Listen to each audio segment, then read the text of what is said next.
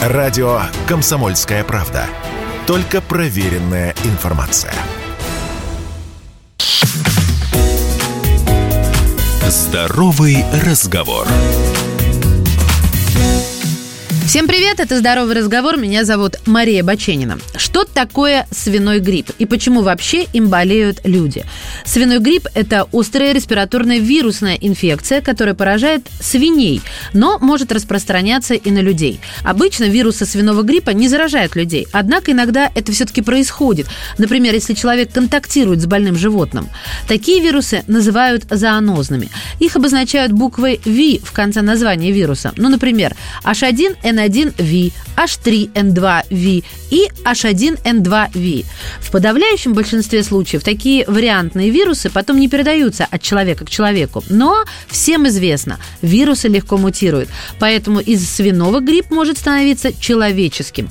Например, если свинья инфицирована сразу несколькими типами, например, свиным, птичьим и человеческим, тогда возбудители обмениваются наследственной информацией, смешиваются, и появляется новый вирус с неизвестными никому свойствами.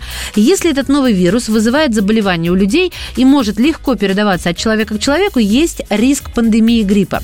Ведь антител к нему нет и ничего не мешает ему распространяться. Поэтому с точки зрения эпидемии нужно бояться тех вирусов, которые перестают быть именно свиными и позволяют людям заражать друг друга. Так и произошло в 2009 году, когда мир столкнулся с пандемией свиного гриппа А H1N1. Тогда свиной грипп развил способность передаваться от человека к человеку. А поскольку иммунитета к нему ни у кого не было, то заразил он большое количество людей. В 2010-м пандемия кончилась, но вирус не исчез, а просто стал сезоном.